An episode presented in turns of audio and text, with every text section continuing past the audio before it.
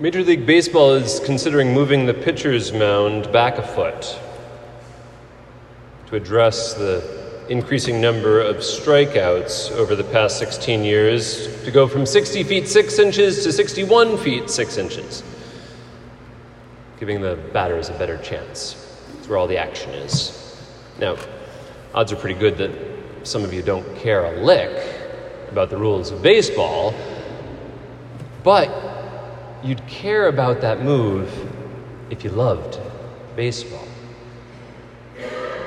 On Tuesday, I met with some of the coordinators and workers of St. Mary's Thrift Shop, and we covered all sorts of things and ate some good donuts in the midst of it. We covered pricing of items, location of racks, the use or non use of the bathroom, and many things that would have bored the dickens out of many,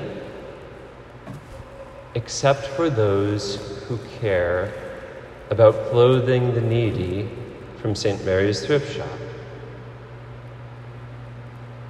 And uh, Sunday, a week ago today, the recipe for grandma's cucumber salad was in the, in the bulletin, and one of you came up to me after Mass, Father, surely there's a mistake in this recipe.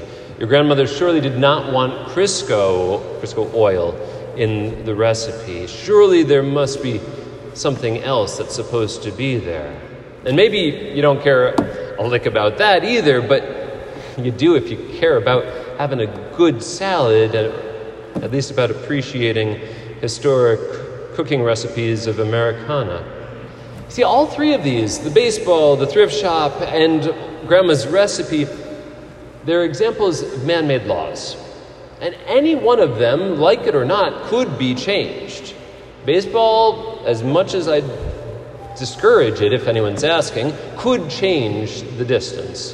The thrift shop, I completely trust them to arrange things just the way they should be, and I'd even turn a blind eye if someone wanted to put avocado oil in grandma's recipe instead of what grandma said was supposed to be there. Just don't tell me about it.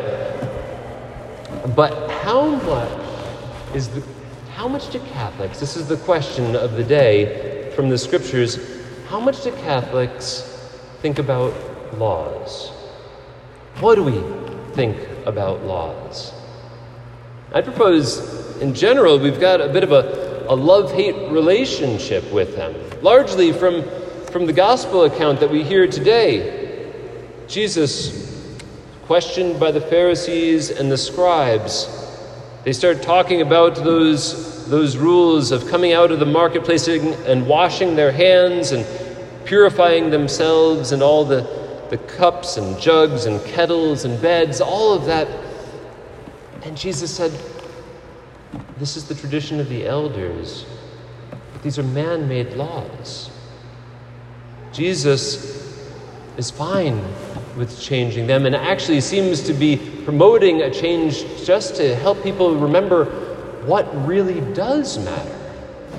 But at the same time, he's not an anarchist that's saying, that, the heck with him, let's blow up all the laws, because he was a faithful Jew. He appreciated those words of Moses that we hear in the first reading. What great nation, Moses says, has statutes and decrees that are as just as the law of God?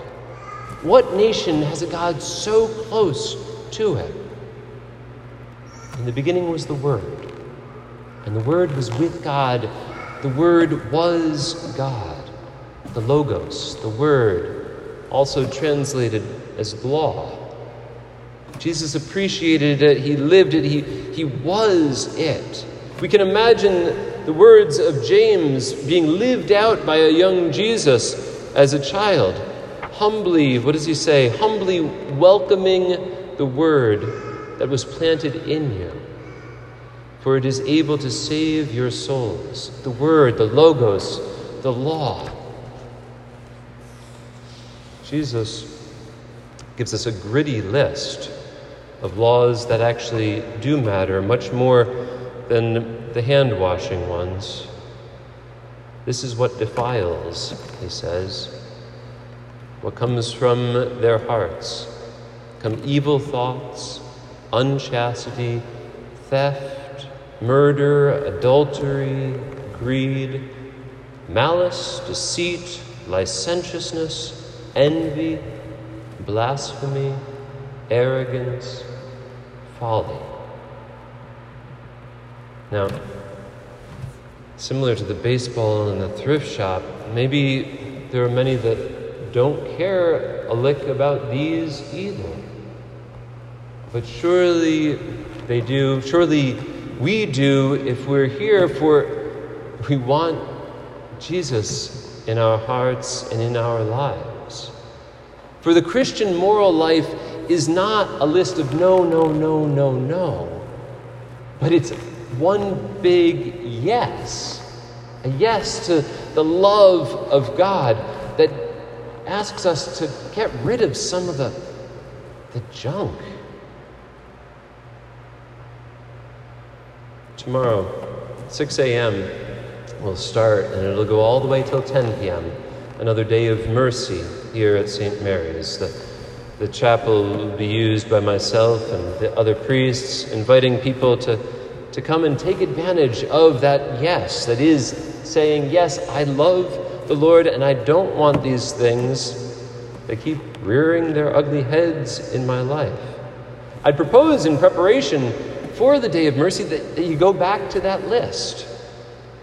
So often today, people, when the subject of confession comes up, they say, Well, I'm a pretty good person. And they knock off one or two of those. I haven't committed adultery. I haven't murdered anybody. That's good. I mean, whatever, two out of 12, that's great. Hopefully, none of them. But even if there's just one, how are we doing on greed? How are we doing on deceit? Or arrogance or malice? Do evil thoughts? Are we pure in all senses, maintaining chastity?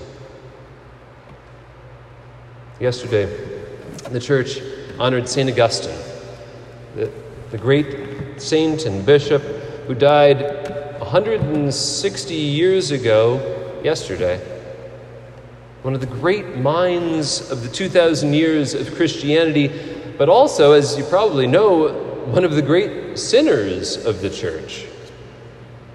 You probably know that his conversion to the faith that was long prayed for and pleaded for by his mother, St. Monica, was not an overnight change.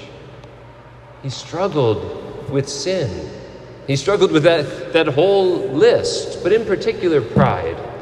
He was so smart so talented, a great orator, a great scholar. He struggled with his view of the world. We understand from the scriptures that God created the world good.